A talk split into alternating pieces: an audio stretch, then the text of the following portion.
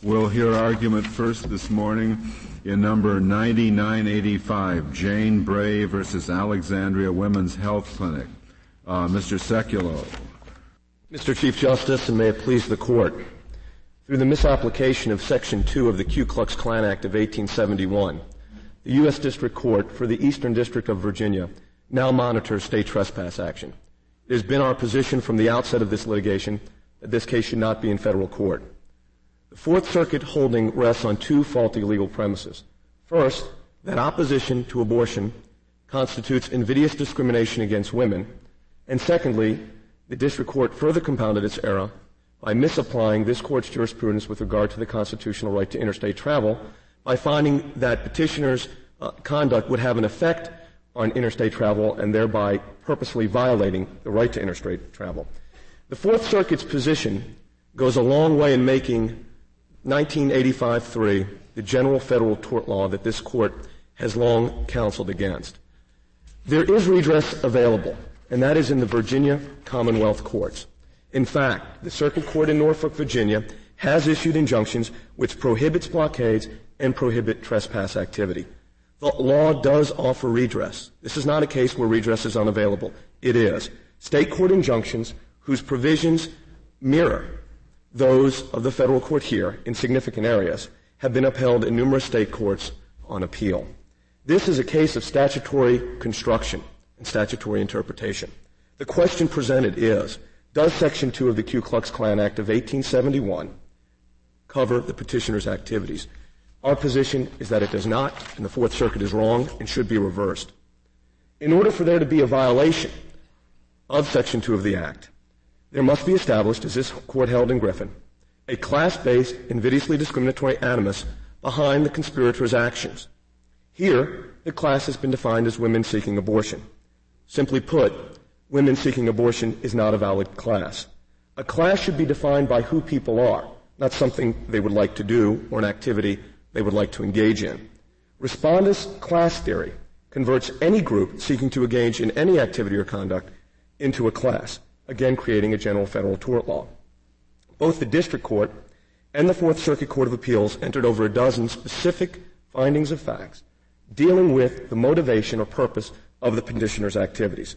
Yet despite these specific factual findings, the lower court came to the illogical conclusion of law that opposition to abortion constitutes invidious class-based discrimination against women. That proposition has already been rejected by this court in finding that classifications based on pregnancies do not constitute per se violations of equal protection or do not constitute invidious discrimination. That was in Geduldig. This is especially so here, since the record establishes clearly what motivates the petitioner's conduct, and that is their opposition to the activity of abortion. This is not a case where the petitioners are using their opposition to, of abortion as a pretext to some type of gender discrimination. The petitioners did not engage in their conduct, or nor would have they engaged in their conduct, because of its effect on women. It is because of their opposition to abortion that these petitioners are motivated. Petitioners simply do not engage in the type of activity and do not conduct their activities with the invidious discriminatory animus required by Section 2 of the Ku Klux Klan Act of 1871. As I said, there's redress available. This is not a case where redress has been unavailable. Petitioners uh, have been the subject of state court injunctions in other parts of the country. There's also an issue I think that, that's equally important here, and that is the scope of the protections under Section 1985-3, which is Section 2 of the Act, of the Ku Klux Klan Act. There was a limiting amendment drafted by Representative Willard. The purpose of it was to mark a boundary with regard to the overall scope of the Act. Concerned over possible uh, creations of a general federal tort law, the drafters of the limiting amendment required that there not just be a deprivation of a right, but there be a deprivation of equality, of equal privileges and immunities, or equal protections of the law. Thus, for a denial to be actionable pursuant to the Act to be a conspiratorial objective, the conspirators must seek to permit to some what they deny to others. Here, there's been no denial of equality.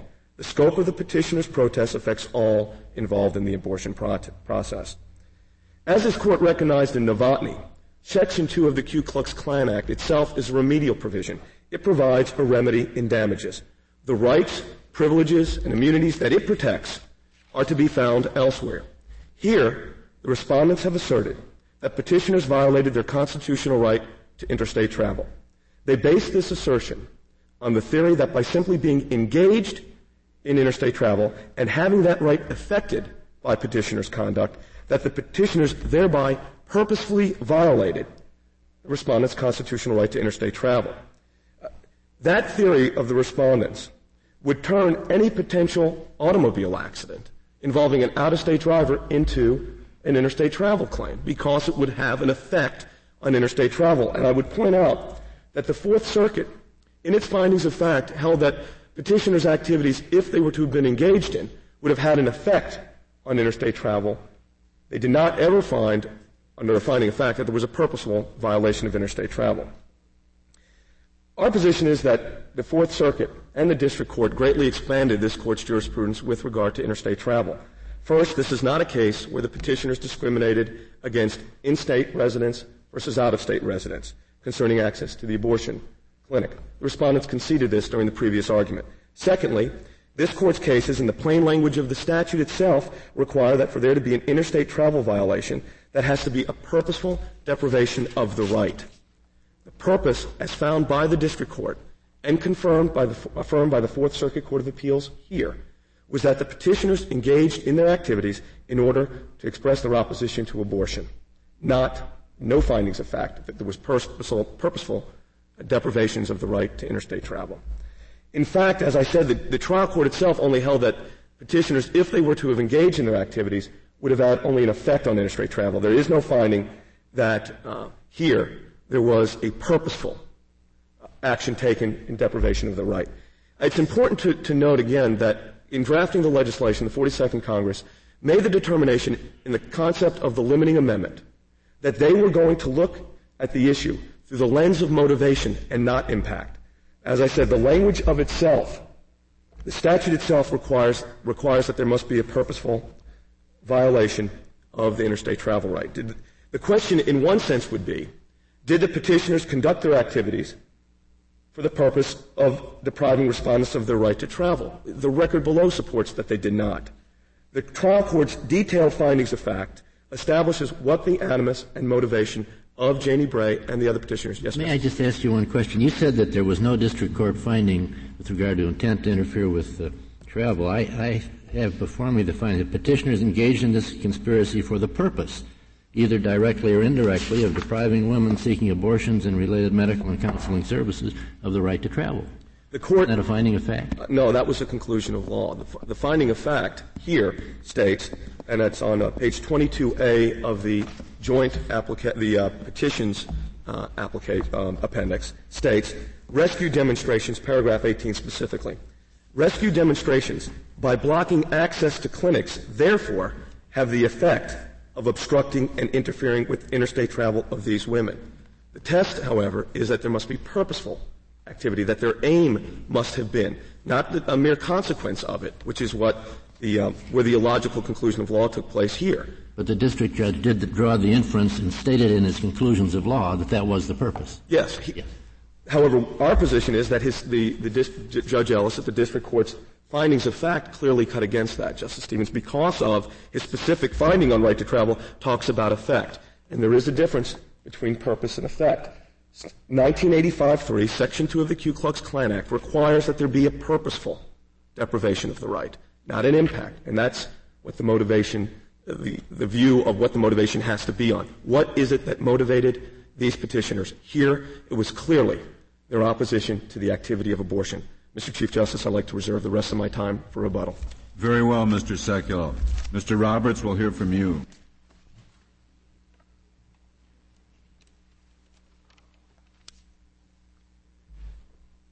Thank you, Mr. Chief Justice, and may it please the Court. The United States appears in this case not to defend petitioner's tortious conduct, but to defend the proper interpretation of Section 1985-3.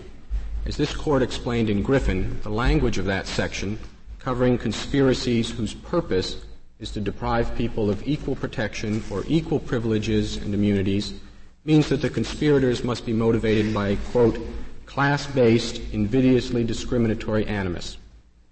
End quote. If a group of conspirators assault someone carrying a picket sign because they don't believe there should be a First Amendment right to picket, they certainly are guilty of a tort and they interfere with that individual's exercise of constitutionally protected rights, but in no sense do they deprive him of equal protection or equal privileges and immunities simply because they assault him and not everyone else. But if the conspirators come upon a picketer and assault him because he's black, and they don't believe that blacks should have equal First Amendment rights, then they satisfy the class-based, invidiously discriminatory animus requirement. That is not what is going on here. Petitioners do not interfere with respondents' rights because respondents are women. Petitioners do what they do because they're opposed to an activity, the activity of abortion. They target their conspirators not because of who they are, but because of what they are doing. Respondents now seem to recognize this. In their brief on reargument, they say that this is, quote, unlike the usual Section 1985-3 case, end quote but it is not a Section 1985-3 case at all. And the reason is that Section 1985-3 is not concerned simply with the deprivation of federal rights, however fundamental, however important. It is concerned with the discriminatory deprivation of federal rights, and petitioners are perfectly non-discriminatory, non-discriminating in their opposition to abortion. The respondent's answer to this argument is that only women can exercise the right to an abortion, and therefore petitioners' anti-abortion activities have a discriminatory impact on women. People intend the natural consequences of their acts, and therefore respondents argue you can infer from the discriminatory impact that petitioners have a discriminatory purpose. A few examples will show that the logic of that doesn't hold up. Consider, for example, an Indian tribe with exclusive fishing rights in a particular river a group of ecologists get together who are opposed to fishing in the river because they think it disturbs the ecology. They interfere with the Indians' rights. The impact of their conspiracy is on a particular Indian group, but it would be quite illogical to infer from that that they have any animus against Indians. They're opposed to fishing in the river, not Indians, even though only Indians can fish in the river. Petitioners are opposed to abortion, not women, even though only women can exercise the right to an abortion. Another example. Suppose a group of men and women get together who are opposed to the draft and they interfere with registration. The direct impact of their conspiracy will be felt only by men, since only men are eligible for the draft. But again, it would be quite wrong to infer from that impact that the conspirators have any animus against men. They're opposed to the draft, not men, even though only men are eligible for the draft. This court has in fact already rejected respondents' logic in the Geduldig case. There, Justice Stewart, writing for the court three years after he wrote for the court in Griffin, explained that classifications based on pregnancy are not the same as gender discrimination, even though only women can become pregnant. Accepting respondents' argument that activities in opposition to abortion are the same as gender discrimination because only women can have abortions would require overruling the rationale of Geduldig. The decision below should be reversed for an independent reason. The reason that petitioners did not act with the purpose of interfering with respondents' right to interstate travel. This is respondents' logic. One, petitioners' purpose is to block access to abortion clinics. Two, some of those seeking access to the abortion clinics come from out of state. Three, petitioners know this. And four, therefore, petitioner's purpose is to interfere with people from out of state getting access to the abortion clinics. That confuses purpose, which is what the statute requires in plain terms, with incidental effect, which is insufficient under the statute. For example, under respondent's logic, consider a typical picket line. The union's purpose is to keep the customers out of a particular establishment. Some of the customers are black. The union knows this. Under respondent's logic, you would say that the union's purpose is to keep out black customers. But that's an inaccurate statement of their purpose, just as it is an inaccurate statement of petitioner's purpose to say that they keep people from, they want to keep people from out of state from gaining access to the abortion clinics. Last year, respondents' counsel said it would be silly, his word, silly, to argue that the petitioners care whether the people come from out of state or not. But if the people don't, if the petitioners don't care whether the people are from out of state or not, you cannot say that their purpose is to keep out of staters from obtaining access to the abortion clinic. This court's decisions on the right to travel recognize this distinction.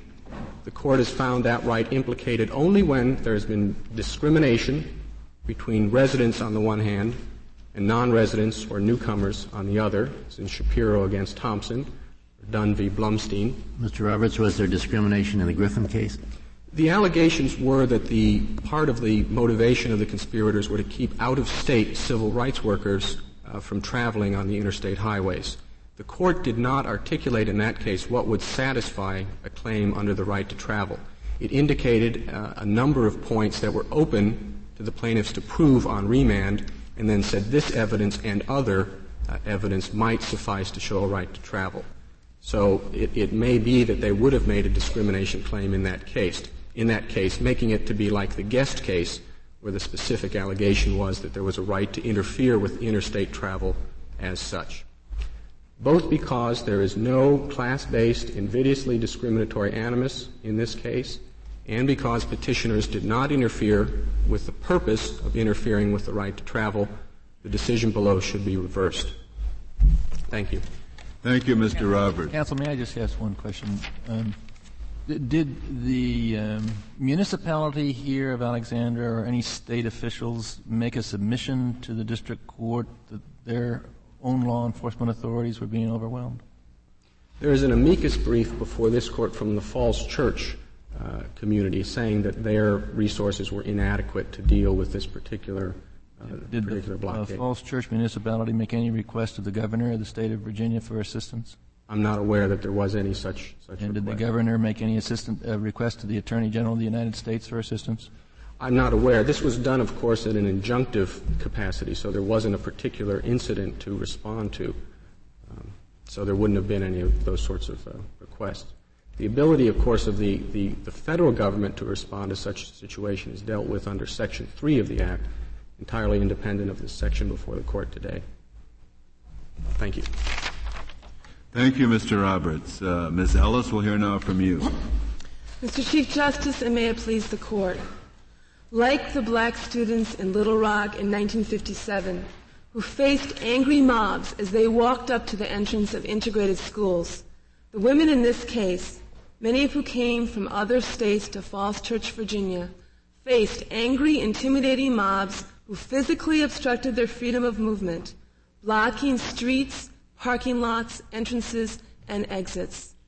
This case presents the court with an issue that arises infrequently but is vitally important.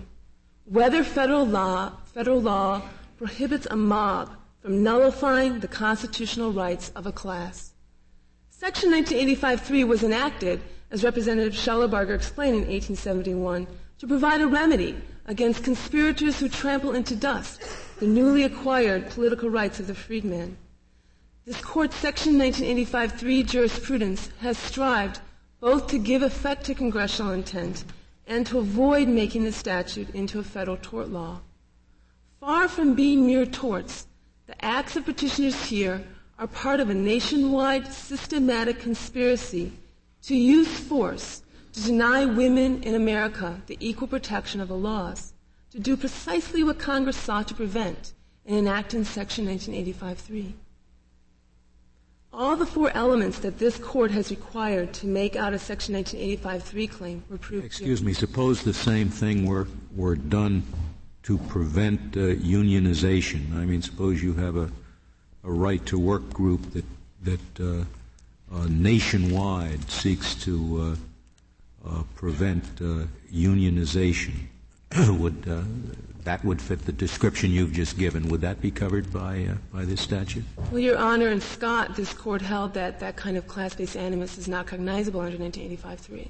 Well, then, then what you've just said is not enough for a violation of 1985-3. The mere fact that you're I'm sorry, Your Honor, in this court. In, in, in, organized fashion, you seek to prevent people from exercising a constitutional right is not, a, is not alone enough. No, I'm sorry, I misspoke, Your Honor. In Scott, this court recognized that discrimin- that animus against union activities or economic classes are not sufficient um, to form a class under 1985-3. Here, yes, yet that is a right, the right to organize.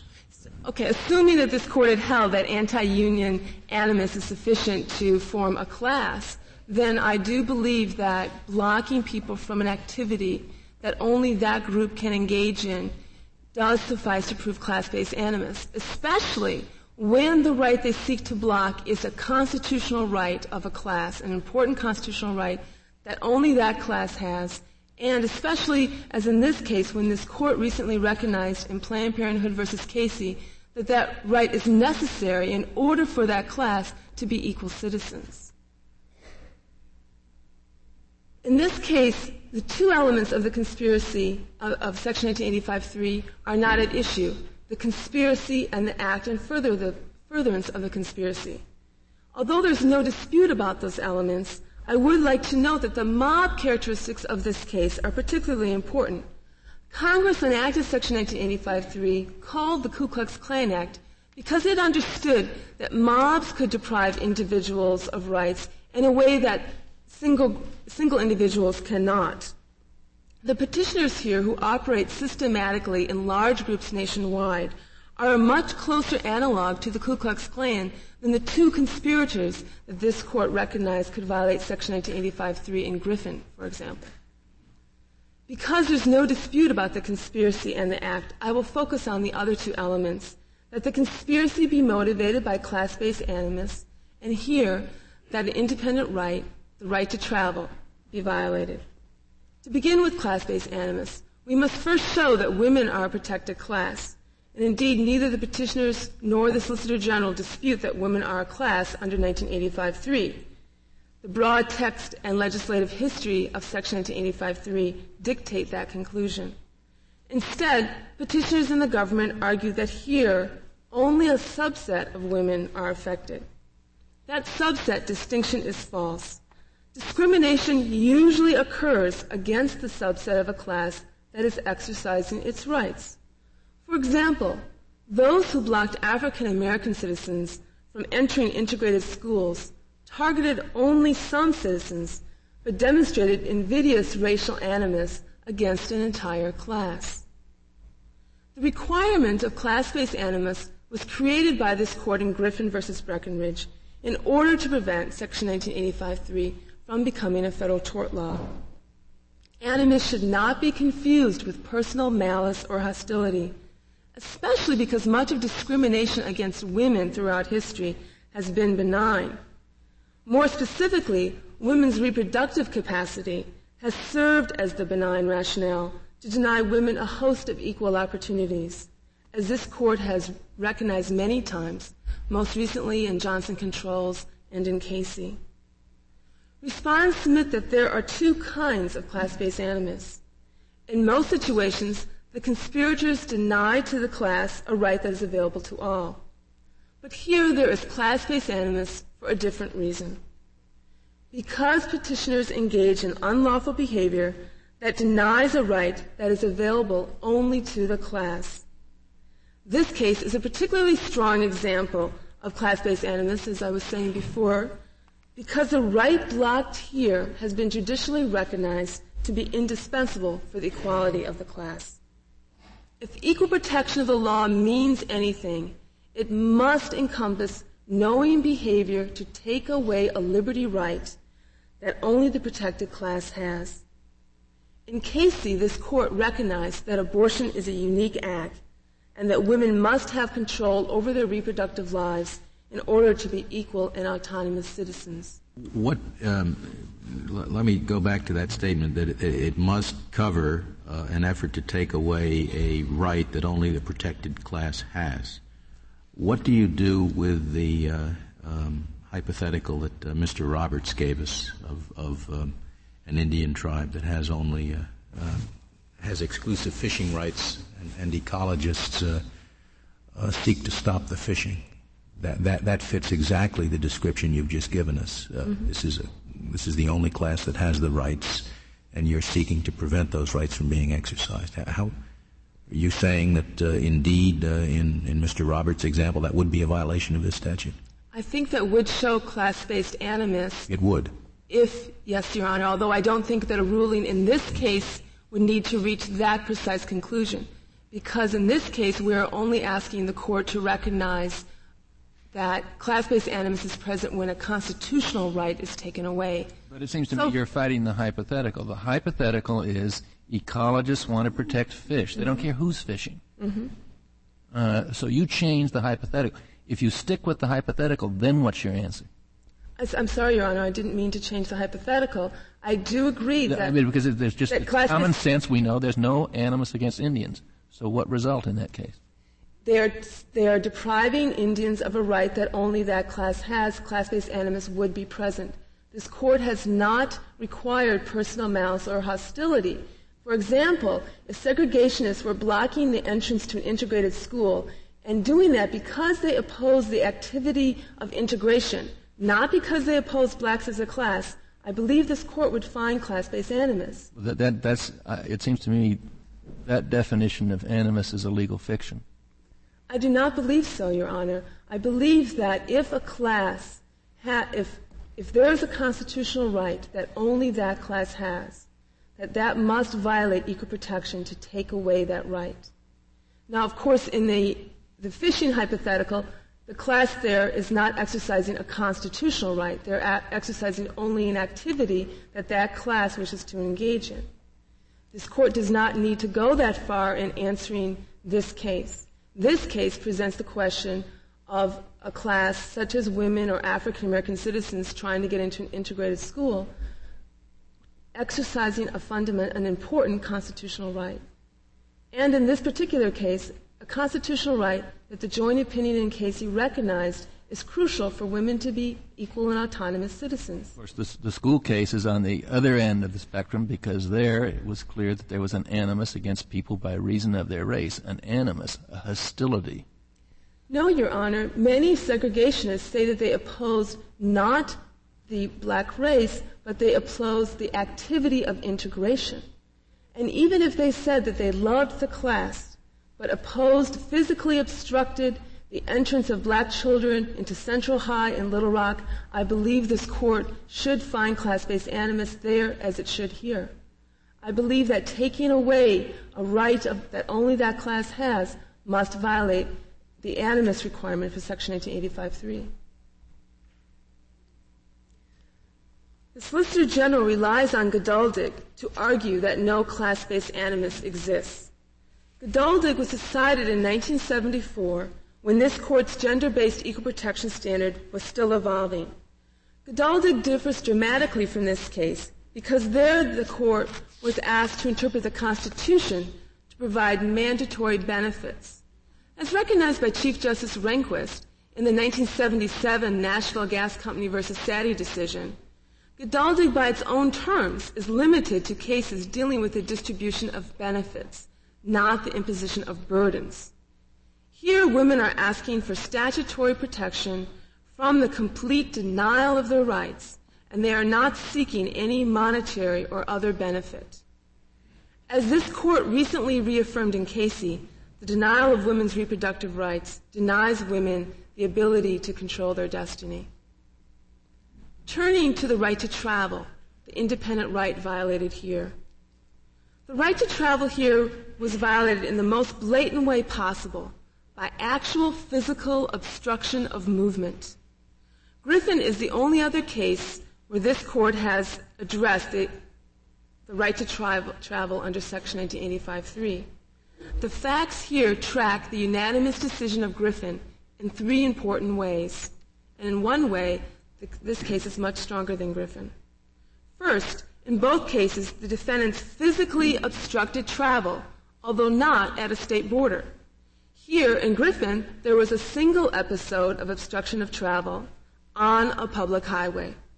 Here, there was a pattern of blockades at a clinic in Falls Church, Virginia, less than 10 miles from the D.C. and Maryland borders. The court below found that petitioners engaged in the conspiracy, as Justice Stevens noted before, for the purpose, either directly or indirectly, of depriving women of the right to travel. Second, in Griffin, the court remanded to determine if there had been actual or intended interstate travel. And here there was a factual finding by the court that a substantial number of respondents, in fact, engaged in interstate travel. As the Griffin case came to this court, there was very little evidence of interstate travel. In fact, the Solicitor General's brief in that case, which was filed on behalf of those people who had been deprived of their rights, noted in footnote 6 that they believed there had been no allegations of interference with interstate travel. That is why this court in Griffin allowed the plaintiffs on remand to, elect, to prove some connection with interstate travel in a variety of ways. Ms. Ellis, just out of curiosity, because I don't remember, which side did the Solicitor General take in the Griffin case? The Solicitor General in that case took the side of the black plaintiffs who had been beaten up. So they asked for an expansive interpretation of the They did, Your Honor. And they said in that case that equal protection of the laws should be interpreted um, broadly to, um, even if interstate travel wasn't violated, that because the plaintiffs there had been beaten up, their equal protection of the laws had been violated. Third, in both Griffin and this case, the defendants blocked the travel, not because they cared about the travel per se, as we said last time, but because they wanted to stop the activities the plaintiffs were traveling for. In Griffin, it was civil rights activities, and here it was to exercise the right to privacy. So this case tracks Griffin in the three ways of physical obstruction, actual interstate travel, and the fact that in both cases the people were traveling in order to exercise other constitutional rights. Significantly, however, this case is stronger than Griffin because in Griffin there were only two conspirators and here there was a mob. And as I've mentioned before, Congress was cons- particularly concerned in enacting Section 1985-3 about the fact that mobs could deprive individuals of equal protection of the law in a way that a sole person cannot. Nonetheless, the Solicitor General insists that respondents are opening a Pandora's box because, he argues, there's no showing that petitioners purposely interfered with respondents' right to travel. Well, here, of course, petitioners did physically block respondents' right to travel. There can be no more blatant obstruction of the right of travel. In this court's most of, the, most of this court's other travel cases, such as Shapiro versus Thompson, there is no direct interference with the right to travel. Only in Griffin and in this case was there physical obstruction. The petitioner, the Solicitor General's argument can be accepted only if this court takes an unnaturally narrow view of the right to travel under Section 1985-3, so that it is only violated when the defendants block only interstate travelers and when they block them with their sole purpose to prevent crossing straight state lines. That was not the case in the unanimous decision of Griffin versus Breckenridge, and yet this court held the right to travel could be violated. This case is on all fours with Griffin. Griffin, of course, involved uh, unquestioned uh, discrimination against uh, and animus against a class, blacks, right? I mean, that, that was just uh, not an issue at all, at all in Griffin. It was not an issue, Your Honor, because they inferred the animus from the fact that they beat them up. There was, in Griffin in Note 10, the court said that um, animus should not be confused with scienter. Well, that's right, but the and that the, also should not. The purpose here was was discrimination against blacks. The purpose in, in Griffin. That was that purpose was inferred from the fact that they beat them up. And they did not say that they hated blacks. Well, that's that's a big issue here. That's whether, right. Whether whether it is indeed a class of women that is the object of the. Uh, uh, of the activity, or, or whether a, a class of uh, those seeking or assisting in abortion. Your Honor. So I, you know, I think that's a big difference between the two cases. Your Honor, there is no doubt that petitioner's purpose is to stop the activity of abortion. Abortion is a constitutional right of a class of women. That is the same as petitioners, if petitioners were trying to block an integrated school, trying to block an activity that is a constitutional right of black citizens. In doing that, they would also block other people coming into the school. They would block the teachers and block parents, custodians just as here petitioners block others coming into the abortion clinic. Nevertheless, less, it is clear that the animus is directed towards women. It's not the proper analog. It seems to me the proper analog is blocking everybody from going into the school. And then saying, in blocking everybody, you're also blocking blacks. I agree with that, Your Honor. That is the proper analog. And, and, and you think that that would be a violation? If I you, think- if you s- said, we don't want anybody to go to school? I think if the segregationists in Little Rock said that our object is to block anyone from going into this integrated school because the school is integrated, yes, Your Honor, I think that is class-based animus. In fact, I think many segregationists did try to do that. They didn't want anyone going into those integrated schools. Yes, because the school is integrated. That's but right. not because they don't want people to go to school. That's right. And here, The- they're blocking because they The assertion here is that they're blocking because they don't want people to, to, to provide or receive abortions. That's right, Your Honor. And it's exactly parallel. There, they did not want the class to exercise their, their constitutional right to an integrated education. Here, they do not want the class to exercise their constitutional right to an abortion. In the one case, it's because of race. In this case, it remains to be established whether it's because of sex. Your Honor, I think that the problem is it's always difficult to define, to divine the actual um, malice or animosity that is motivating someone. That's why the court said in Griffin that the class-based animus requirement should not be confused with a requirement of personal hostility. We do not know what was in the heart of the segregationists. All we know is that they tried to block a constitutional right that that class has. Similarly, we do not know what is in the heart of petitioners, but we do know that they have a conceded purpose to block women from exercising a constitutional right.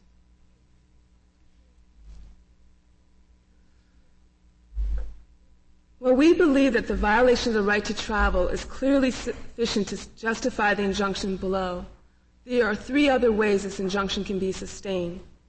First, respondents made a privacy claim which was not ruled on, court, ruled on by the courts below.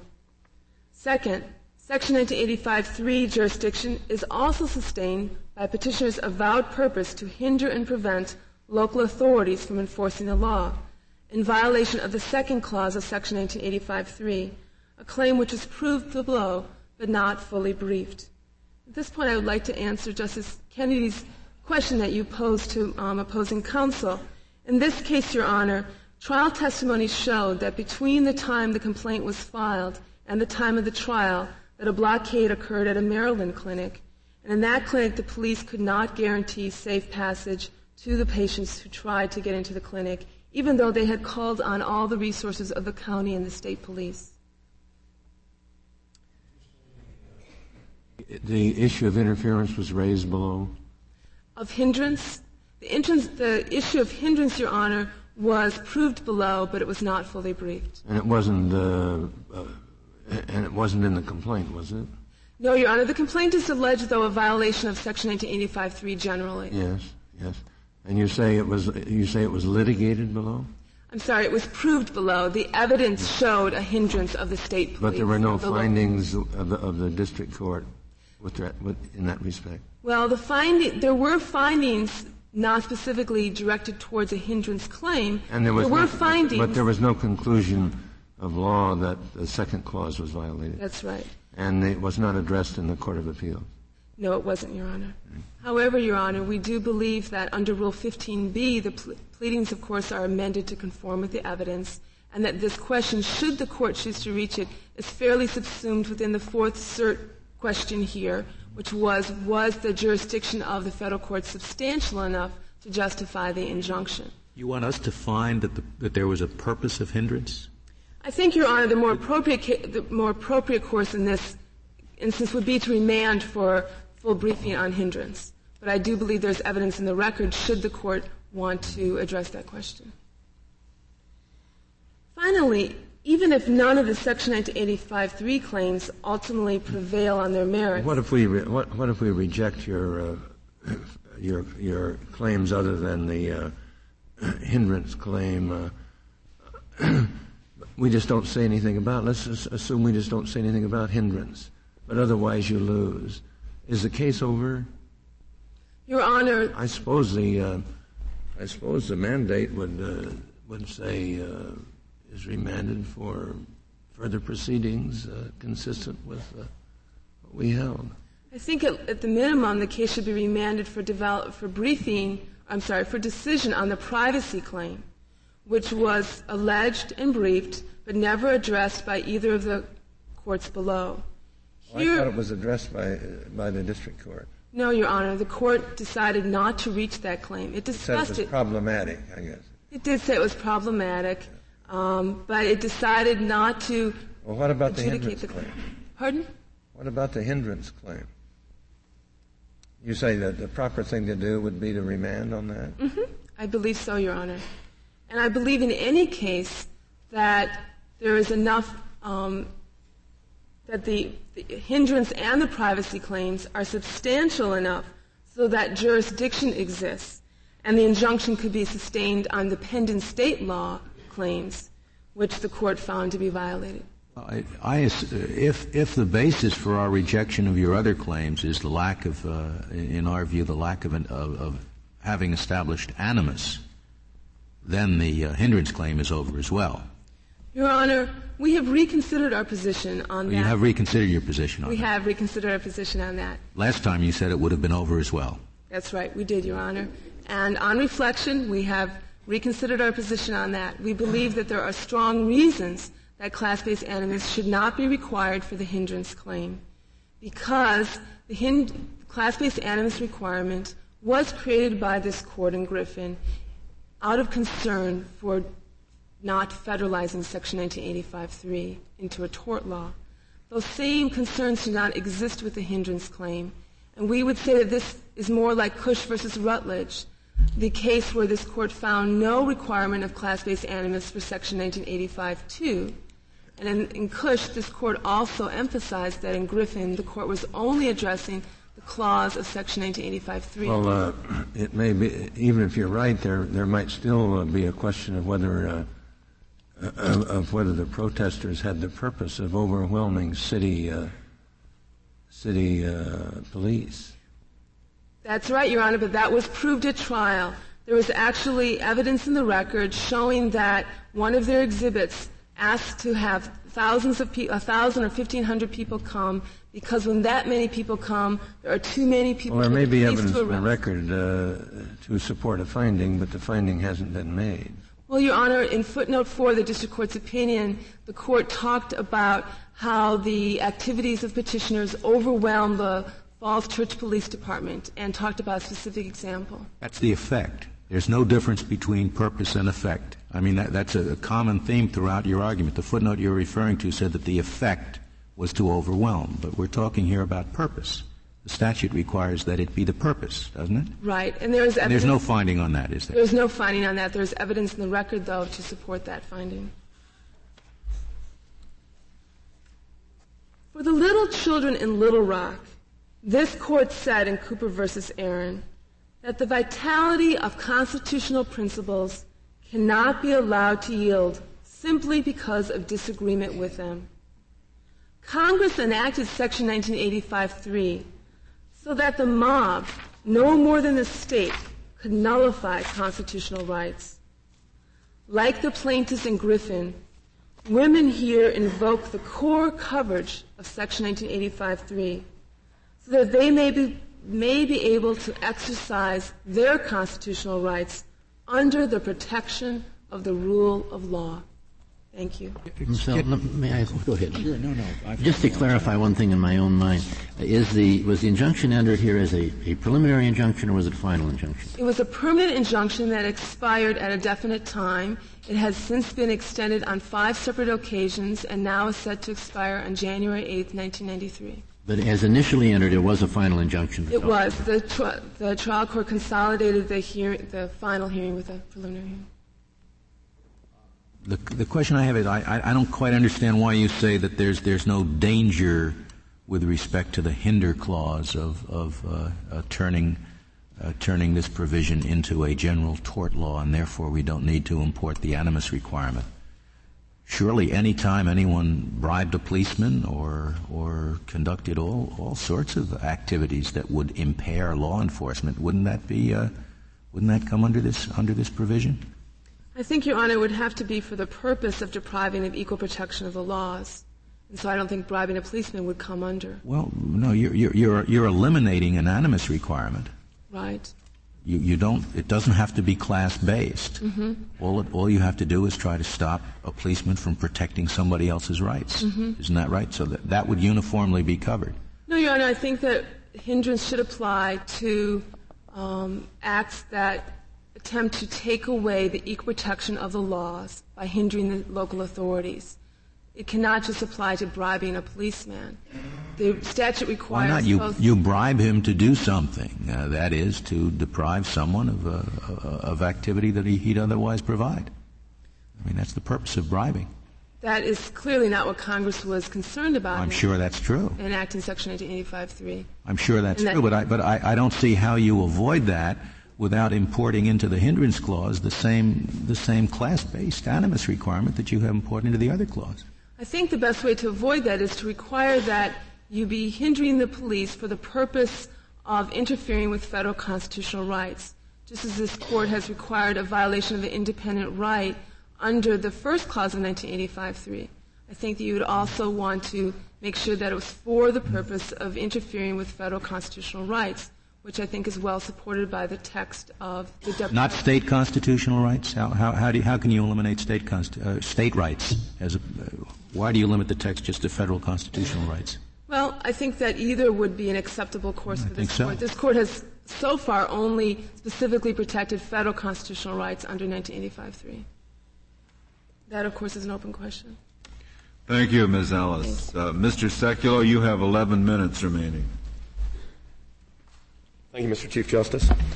Um, briefly, first, reliance on Kush versus Rutledge with regard to the hindrance claim is misplaced because the legislation requires, under the prevent and hinder clause, the same word equal. The amendment process required equal to be added. The word equal in the statute was where the animus language uh, derived from, and that clearly has to be here. I understand they're now trying to pull away from their previous uh, admission on that point, but Kush versus Rutledge certainly doesn't point to that. In fact, Justice Stevens, in finding the claim could proceed under 1985-2, there noted that specifically the same language in 85-2 was not present in 85-3. Secondly, um, the defendants or the petitioners' hearts were read, if you will, by the district court here, what their purpose was. Uh, the court stated, the district court found it is undisputable that all defendants share a deep commitment to the goals of stopping the practice of abortion and reversing its legalization. There is no animus against the class of women. It is an opposition to a specific activity. Secondly, to, to view animus in the way respondents have would be, using an example, if in fact there was a uh, disagreement or an opposition to affirmative action by a particular group. Uh, and that would, if, if their view were to carry the day, would have an effect on affirmative action. To translate that effect into a invidious discriminatory animus, that that now means that the uh, group that was gaining the benefit of the affirmative action project is now the target of their animus, would be incorrect unless it was some type of pretext for the uh, the objection. For instance, in the school example that was given, if in fact desegregation, the uh, integration of the school took place in the situation in, that was referred to in Little Rock, there it was clear that the objection, the opposition was not to children going to school. It was the opposition of children going to school with black children. The modus, the motive, the animus in that case clearly was the opposition to blacks going to the, uh, the schools. I'd also state that uh, our position is that Satty uh, certainly does not uh, support the position on discriminatory, invidious discrimination because Satty was a Title VII case. This court has required invidious discriminatory animus. Clearly here, the animus, as I said, is the opposition of abortion. The fact that it has an effect on women uh, seriously mischar- mischaracterizes the nature of the dispute and also, I, I think, mischaracterizes the nature of of the issue presented to this court. Uh, this court in Casey did not state that the right to abortion was essential to equality. And I think that's important here.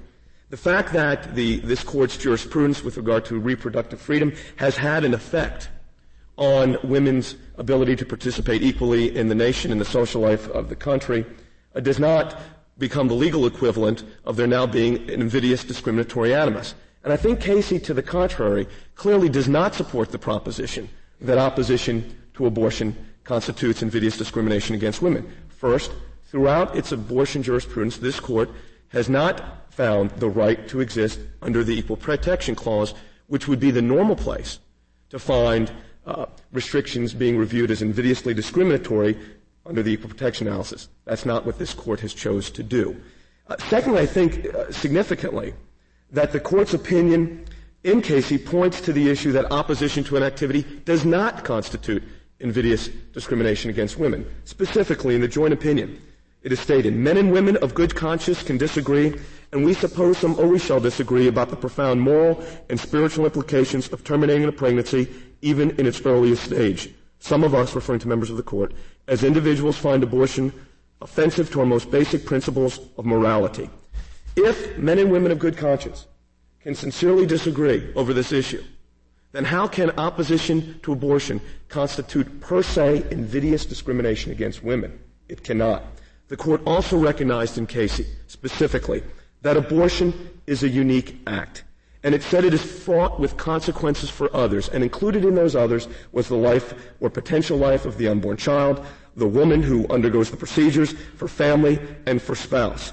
The court further went on in Casey to recognize that there is, and I'm going to quote again, as with abortion, reasonable people have differences of opinion. One view is based on such reverence, for the wonder of creation that any pregnancy ought to be welcome and carried to full term, no matter how difficult it will be to provide for the child and ensure its well-being.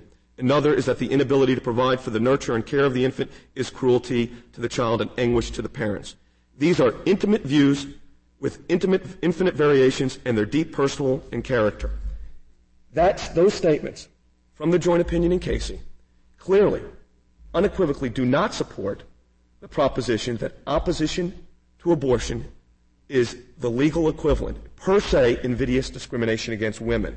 And I think clearly it cuts the other way. What this court recognized in Casey is that the issue of abortion is one of profound national debate. But of course, this case involves more than opposition to abortion.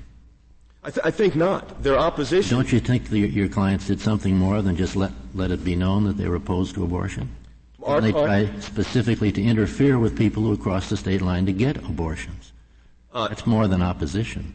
first, that I think that's the ultimate opposition to abortion is interfering uh, with abortion as the animus, the activity of abortion. It is their opposition, and it's unequivocal that that is their opposition. They seek to deter women, and our, of course, our position is not for the purpose of uh, keeping out-of-state people versus in-state people. Clearly, that's not supported by this record, Justice Stevens. But their opposition. Well, well would it be supported if all of the patients in the clinic came from out of state?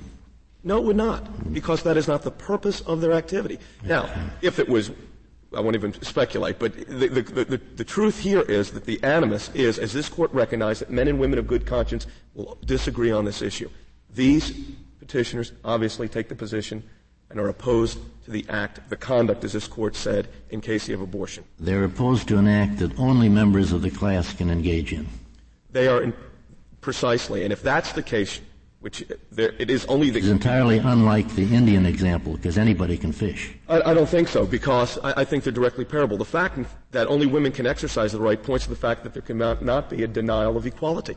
And that is clearly required by the statute here. Plus, the scope of the petitioner's conduct is aimed at the entire process of abortion. It is opposition to an activity of abortion. That's what is at issue here, and everyone involved in that process. Thank you. Yes, Mr. Justice Breyer. About uh, the state causes of action? Uh, there were claims here under the under trespass and well, does, the, does, the, injunction uh, rest on that? Yes, there was independent grounds the court said for the injunction under state grounds. So what would we do if we agree with you about the injunction? I, I think that this court would remand it to the uh, back to the Fourth Circuit for determination whether there was sufficient subject matter jurisdiction. Our position is that the right to travel claim is so substantial not to confer it. But the issue that the injunction rested upon and upon which attorney's fees were issued was the claim under 42 U.S.C. Section 1985-3, which is the lineal descendant of Section 2 of the Ku Klux Klan Act. Thank you. Thank you, Mr. Sekulow. The case is submitted.